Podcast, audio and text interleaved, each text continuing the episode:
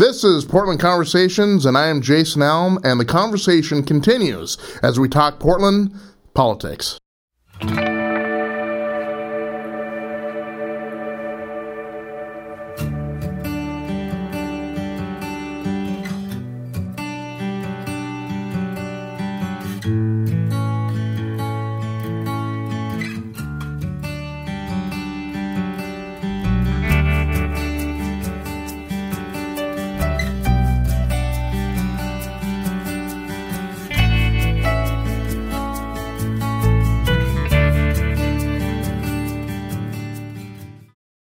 Are here today with Albert Lee, District 3 candidate for Congress. Albert, how are you doing?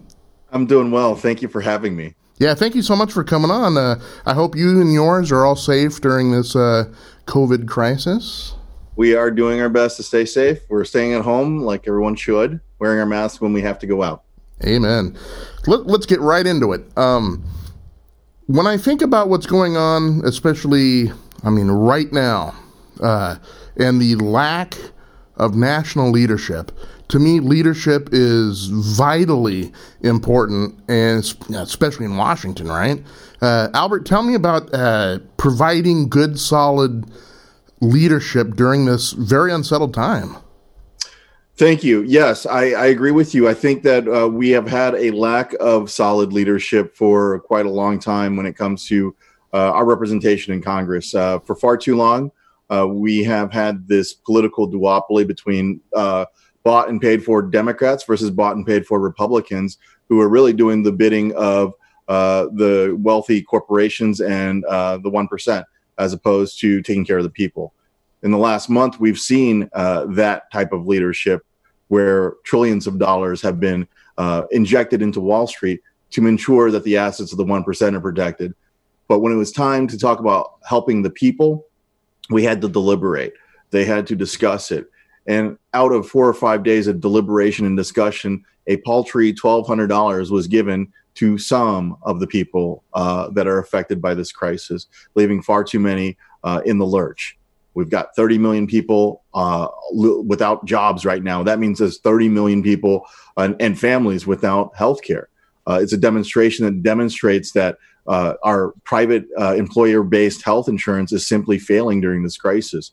We need somebody, uh, a, a, set of leaders that are going to actually affect the change that we need, including having a single payer medical for all system. Yeah, when I when I when I think of uh, the number you give, thirty million, right? I, I think of uh, how do we get ourselves, you know, out of this, and how do we get ourselves out of this the right way in a, in a you know an equitable recovery, not just giving to the top tier bracket one percent. Uh, how how do we and how do you um, in Washington really try to uh, make that a reality? It's all about who gets what and how. That's what that's the name of the game when it comes to politics. And we have seen time and time again the who is the one percent, the how is through buying their politicians off, and the what is the the funds. Uh, we need to break that cycle. The only way we're going to break that cycle is to start re- uh, electing citizen representatives who know the struggle, who won't take the corporate contributions, and who who are going to truly fight for the people. Now, we've got nine solid progressives out there in a field of 535 uh, delegates to uh, the uh, to our Congress right now. If we get another nine or ten in, and we've got hundreds of solid progressives running across the country right now, that is a voting block. That is a voting block that can take their leverage to actually affect change. That can actually uh, make the changes happen that the people want and need. Uh, when we when I was talking about universal health care, you know, we're we're over seventy percent of the population that want it. Um, yet we still have a Congress that is dragging their toes on it. We have one party that says absolutely no. The other party is trying to divert us and, and give us all these other options on why we need to incrementally change this. But the fact of the matter is, uh, we need the change and we need it now. So um, it is my hope that come Tuesday, I am a, uh, I am uh, nominated for the Democratic Party and move on to win in November. Uh, and throughout this election cycle, I hope that more uh, progressive champions will come and that we can get that voting block to make those things happen. Yeah, when, we're talking about this equitable recovery, uh, one of the I think building blocks in all this is going to be affordable housing. How can you assure and really work towards maintaining and building some affordable housing here in, in Portland? Well, right now, Portland suffers what a lot of different metropolitan areas suffer, and what a lot of different uh, touristy areas suffer, and that is real estate developers developing studio and one bedroom apartments for investment real estate. Yeah. You know, that's not that's not building for families. We need uh, uh, development that's going to develop two, three, four bedroom apartments uh, for people, affordable apartments. And I'm not just talking about having uh, a high rise of studio and one bedroom apartments, and you you put 10 percent at a, a, slightly below market rate. That is not going to cut it. Uh, we need to uh, first of all, uh, change that script and instead of focusing on those investment properties and start building for the families. Secondly, we need to take a look in, in, in, in rezoning because quite frankly, we need to make our urban areas a lot more efficient. We need to get away from this white picket fence, single family house, American dream types uh, reality or uh, idea and move to a reality where we have high density urban living. And I know that we're talking COVID crisis right now. People are kind of iffy about that. Uh, but again, there are other things that we can do on the federal level. Right now, we have basically one of the biggest wealth subsidies uh, given to uh, the wealthy, and that is the mortgage interest deduction rate. Uh, I first of all think that it should go away all altogether, but it's not going to happen that way. We'll start off by limiting that or capping that to you the primary home that you live in instead of your beach house and your mountain home and all the investment properties, and that will help to reduce that artificial spike in in the in the uh, cost of housing. Um, it will reduce the amount of people that are doing the rent seeking and trying to uh, develop wealth on the backs of others. Uh, we need to get rid of that. So uh, those are some concepts and some ideas that we can do to help uh, reduce and get to an affordable housing. Uh, but we got to make that affordable housing also with living wages. You know, we've had suppression of, of, of the minimum wage for 40 years, which basically anchors the wages of everyone else.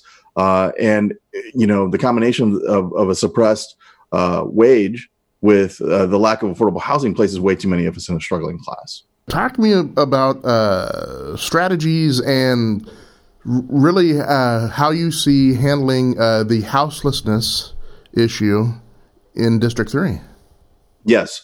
So our houselessness issue has been a crisis since I first moved here in 2005.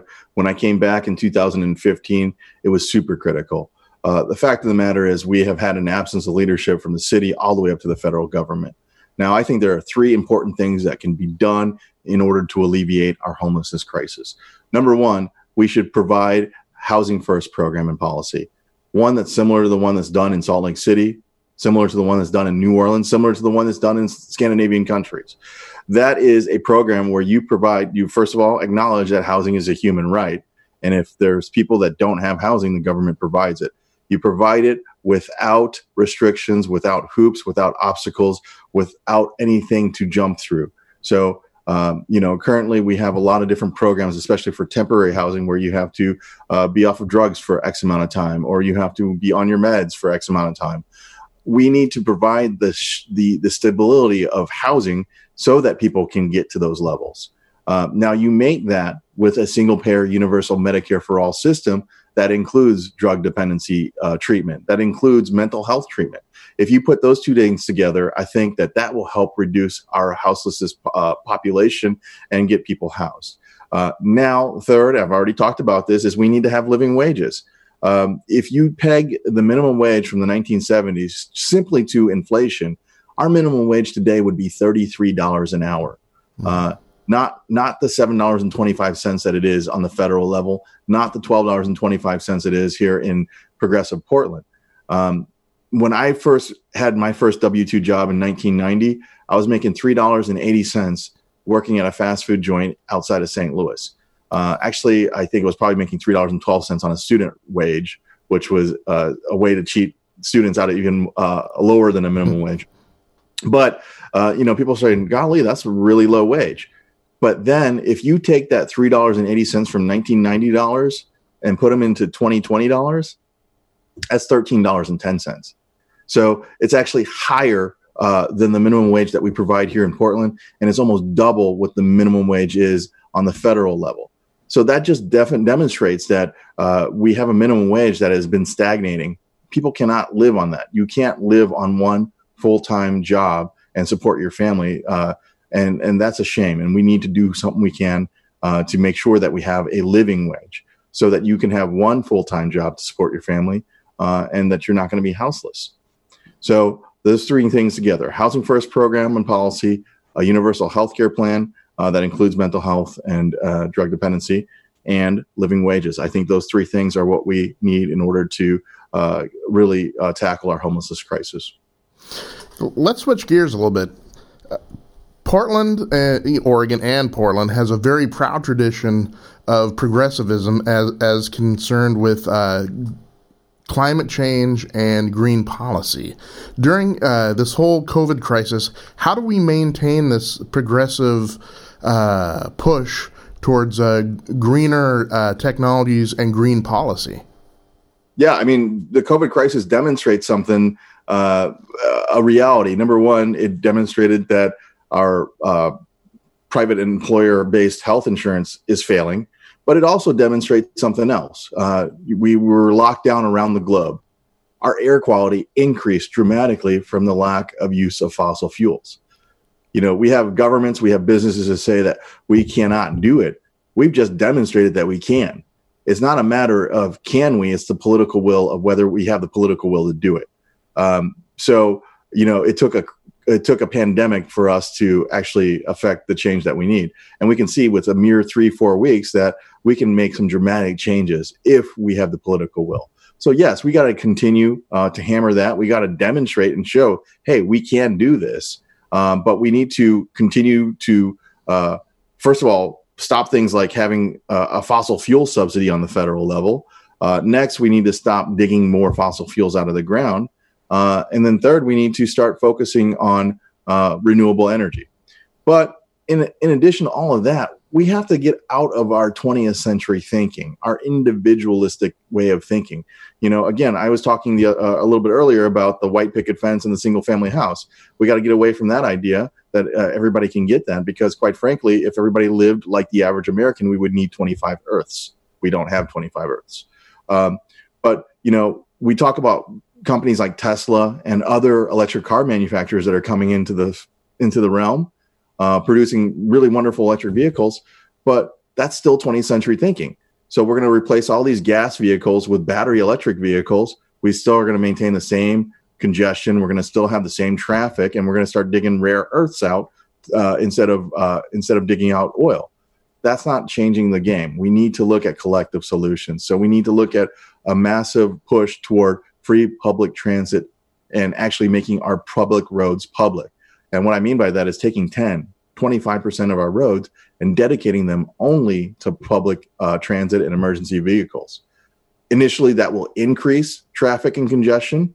But if you're stuck in your little 20 foot private vehicle and you see eight or nine buses with 55 of your closest friends rolling by every two seconds, uh, I think that's going to incentivize you to get out of your vehicle. Uh, people aren't working with these things because currently our system uh, isn't that effective, uh, isn't that efficient, and isn't providing the services that people need. So we need to get large scale um, solutions that are going to work for for a good portion of the people to get there. Uh, but we can't continue to do the same thing and expect a different result. Yeah, Albert, how do how do we coax those uh, industries and those companies to um, look towards a more green and a more progressive approach because, uh, like you were just talking about, um, they're very rooted in 20th century thinking. And as we've learned, um, I mean, over the last just couple few months, the game has changed. I mean, in some some ways, very fundamentally. Uh, and how, so, how do we coax these businesses that, that it is in their best interest and their best bottom line, not to mention the the best interest of the Earth's bottom line, right? Right, to, right. Uh, to continue to uh, uh, march towards march towards the future. Carrot and stick. And quite frankly, we can't implement either carrot or stick right now because of money in politics we have money in politics because of 40 years of jurisprudence uh, at the Supreme Court, from Buckley v. Valeo all the way up to Citizens United, uh, which effectively has done two things. Number one, it says that money is speech, meaning the more money you have, the more speech you have, which drowns out the rest of us. Number two, corporations are people. Uh, corporations are people. They have more money. They have more voice. Uh, so effectively, uh, they in turn are able to bribe our politicians to do things that are not in the nature in, the best interest of the people or the planet. Uh, in order for us to uh, put people and planet over profit, we have to break the cycle of money in politics. Again, the only way we're going to do that is to start electing uh, folks that aren't taking the money um, and that are going to go in there and start breaking the system as it is and reforming it. Uh, we got to get the money out of politics if we're ever going to get a chance to have uh, uh, the way to implement the carrots and the sticks. And now moving on to the carrots and the sticks, uh, the carrots, we need to incentivize things like our military industrial pro- uh, complex to transform and focus their efforts not on a war machine, but using those brilliant minds to focus on figuring out new technologies on energy capture, on energy, uh, renewable energy, on rebuilding our infrastructure. We've got um, a military that uh, that we spend more than the next eight or nine countries combined, um, and we send them out throughout the world to destabilize the world. We should be turning that focus back inward. We've got so many folks within our military with a wide range of skills. They can help rebuild our infrastructure, help rebuild our education system. Uh, we can put that money and reinvest it in America. And then lastly, I think that we need to take a look at uh, implementing sticks. Quite honestly, we have a fossil fuel industry that is known for 40, 45 years, 50 years.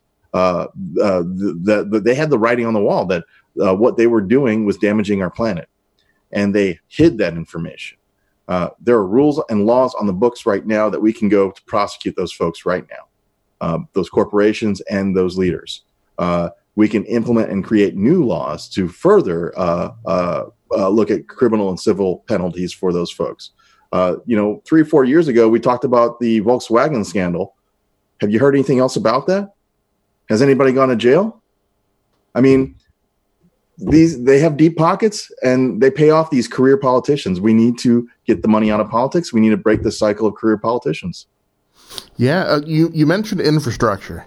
Um, it was uh, somewhat of a talking point before the whole COVID crisis. Uh, the need, you know, the bridge work and the need for roads uh, improvement.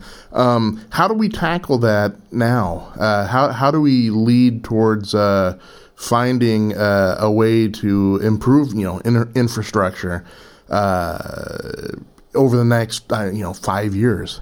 Yeah, so I'm a proponent of modern monetary theory. Uh, we've seen modern monetary theory in action just three weeks ago. Uh, we put in two and a half, three trillion dollars into Wall Street. Did we have two and a half, three trillion dollars? no, we didn't. We created it out of thin air. Uh, when when Trump decided to provide a tax break on the wealthy, that was trillions of dollars. Did we have trillions of dollars? No, it came out of thin air. Um, whenever anybody asks how we're going to pay for things, it's only when we talk about things that are going to benefit the people. Whenever it's uh, a benefit for those at the very top or for the military, it just that never gets discussed. Now, we've had a serious crisis with our infrastructure because of deferred maintenance around the country. You know, I have friends that work for FERC uh, here in Oregon that talked about 80% of our bridges uh, being beyond uh, their their uh, uh, lifespan. Uh, I remember the old rickety Sellwood Bridge we had down. To, do you remember? I remember riding my bike over that and feeling it swaying. Right. Mm-hmm. Uh, we need to have our government invest in these things, and when the government uh, does deficit spending, that's a good thing. That's putting money back into our economic system, and that brings for every dollar that the government spends, two three dollars gets created. Okay, uh, so say that we for instance, nationalize our rail system and electrify that. Okay. We rebuild that entire network. That puts jobs that cannot be exported uh, to another country into the hands. That employs people. Now, you think about all those people working on putting together that high speed rail system, they're going to eat somewhere, right? Well, that's going to create new jobs with folks that are going to cater to service those workers. Uh, and then as you're going through the rail system, all the little uh, rural towns and villages that get past there are going to get a spike in, in, in business. Um, for every dollar that the government spends, you're going to get multitude, multiple uh, dollars uh, coming back out of that. Uh, now, on top of that, when you're looking at something like a high speed rail system, that could be the backbone of so many other things. Uh, one of the things that I'm a proponent for is uh, broadband as a free public utility. And we know that, especially in our rural areas in Oregon and rural areas across the country, uh, we have very poor internet service. And quite frankly, it is something that's a necessity. COVID crisis demonstrates that. Uh, we need that for our education of our children right now. And if we don't, if you're too poor to have it, what happens to your children? If you're out in the rural areas where you can't get the infrastructure, what happens to your children? We need to make that a public utility, and that can be uh, piggybacked on a backbone of a high speed rail system. Uh, again, these things uh, would pre- cre- create wealth, they would create uh, uh, new industries, it would create jobs. That's how we do it. Um, and so it's not a matter how you're going to pay for it, it's what you're going to invest in. Excellent.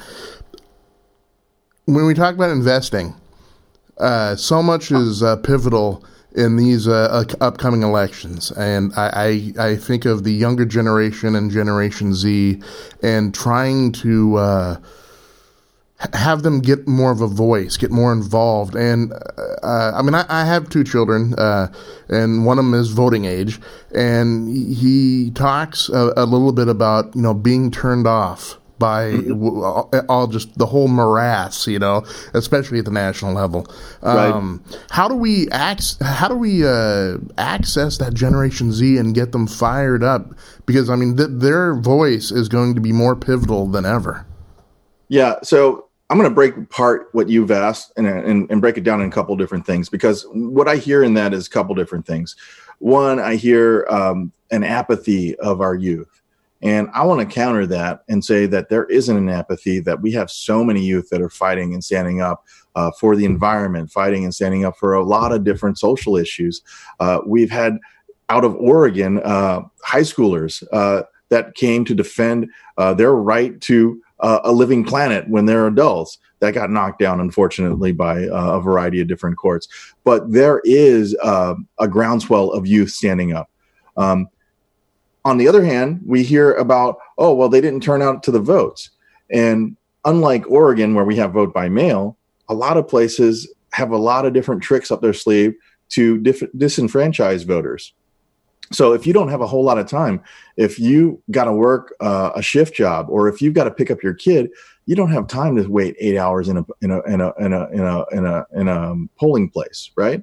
So you're not going to be able to stick around uh, when all of a sudden the assignments for poll polling places for uh, uh, demographics where they're younger or browner get less poll uh, uh, ballot boxes than a place that has uh, older folks and with a whole lot more time. They can zip in and out. We got to figure out a way to have a nation nationwide vote by mail system we got to figure out to have a way to have a nationwide ranked choice voting system so that we're not voting for the lesser of two evils and we can break up this uh, two party duopoly. Uh, and quite frankly, the youth are standing up. Uh, and uh, I think another way to encourage the youth is to lower the voting age. I think that we should lower the voting age to 16.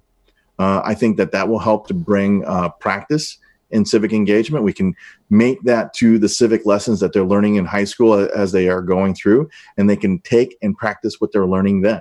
Um, you know, the other day I, I had an opportunity to speak um, uh, last fall, should I say? I had an opportunity to speak with a community college group, and you know, we we talked about the campaign, we talked about civics, and uh, I was a little upset that we had to back up a little bit and get down to really basic stuff about the three branches of government and, and talking about that. So we need to rebuild our education system to help uh, develop uh, that lust, that yearning for uh, civic engagement as well. Excellent. Yeah. Uh, back when I, you know, back in the day when I was in school, I mean, there was civics class. Uh, where we learn, you know, about that, and uh, how how prevalent is that in today's educational system? You know, I don't know. I, and and this is one of the things that I would like to see with our public education system. So, just a, for an aside, uh, when I was growing up, I grew up in North County, St. Louis, next door to Ferguson. Uh, my dad was deployed for most of my childhood, And my mom, she worked two jobs. She worked as a cook at a nursing home in the daytime, and she worked at a fast food joint at night. And she did so in order to afford the tuition to put my sister and me into Catholic school. And the reason why she put us in Catholic school is because she knew, she saw it, that our public school system was truly separate and unequal. You know, we were in the Riverview Gardens Public School District in North County, St. Louis, and it was light years behind uh, uh, the West County school districts. Uh, she saw that if we went through that uh, education system, uh, we would not have the future that we had. Uh, we would eventually have. so she invested in our education, but I don't think it's fair. I don't think it's right that the kids in my neighborhood um, who didn't have parents that could work a couple of jobs or to have the extra money to put them into a Catholic school uh, were stuck with subpar education, uh, which led to de- uh, uh, uh, lower access to opportunities in the future. We need to have a national standard. Uh, when I hear terms like local control, I hear buzzwords about maintaining segregation. I hear buzzwords about keeping um, um, you know education for some better for, than for others. Uh, we have here in even in our Portland public school system uh, completely different outcomes depending on your zip code. If you're up in the West Hills, you you effectively have basically private education uh, versus in northern parts of the town or eastern parts of the of the district. Um, and I just don't think that that's necessarily fair. And I think that we're shooting ourselves in the foot you know, I understand and appreciate that everybody wants to have the best education for their families uh, and for their kids. But if we focus on one area and then uh, deny an opportunity in the other area, you're going to pay for it fourfold on the back end with increased police, increased social services, uh, increased um, um, crime, increased everything else. There's so many negative externalities by not providing an equal access to opportunity. That's excellent. That that literally leads me into the last question, real quick, about representing all, and uh, especially those who have been marginalized and and somehow you know are not thought of first as as uh, we talk about the demographics of of a certain area. Um, right. How how do you, Albert, make sure that uh, everyone is well represented uh, as as we march forward? Yeah, thank you. So I'm going to bring a couple pieces of history for us. Number one, we've had approximately 64 representatives from the state of Oregon since its inception. Okay, 64, uh, coming from an at-large seat to now having five districts and possibly six next cycle. Um, now, out of those 64, only one has been an immigrant, and only one has not been white. And it was actually the same person. So one out of 64. That's the first bit of uh, uh, trivia. The second bit of trivia is we have five districts right now. 100% of our representatives are multimillionaires. 100% of our uh, representatives are property owners. 100% of our representatives are over the age of 62. 100% of them are white. And four out of five are men. That's not, that's simply not representative of our state, uh, where less than 1.4% of us are millionaires. 44% of us, myself included, are renters. Uh, you know, a good 75% of us are below the age of 62, and a good 15 to 18% of us are not white. So, uh, with those demographics, and I'm talking about running for the lower house, for the House of Representatives, for the people's house, uh, it should be representative of the people. Uh, and right now, what we have is a bunch of one percenters uh, that are representing the state. Uh, here in our district, uh, we've had 13 representatives. In the last 40 years, we've only had two. Uh, 11 have been men, two have been women, and the majority of them have come from the upper class. Uh, we, if you if you want to have uh, workable solutions, you need to have a, a, diversity of ideas, thoughts, and opinions, and that only comes with a diversity of representatives. We all have blind spots. I have blind spots. You have blind spots. But if we're all coming from the same small uh, cut from the same cloth, uh, we're going to have a huge blind spot. We need to diversify uh, our representation across age, across ethnic background, across lived experience. For me, uh, I have the experience of an immigrant, experience of a minority, a marginalized community, experience of a veteran. You know, I served in the United States Army, um, experience as a first generation college and law school grad. Uh, I think that uh, Uh, I also have some personal experience with homelessness and domestic violence. I think that the combination of my personal experience and my professional experience bodes well for somebody who wants to represent the entirety of our district and not just those at the very top. Where can people go to learn more about you? At albertlee2020.com. Excellent. Thank you so much, Albert.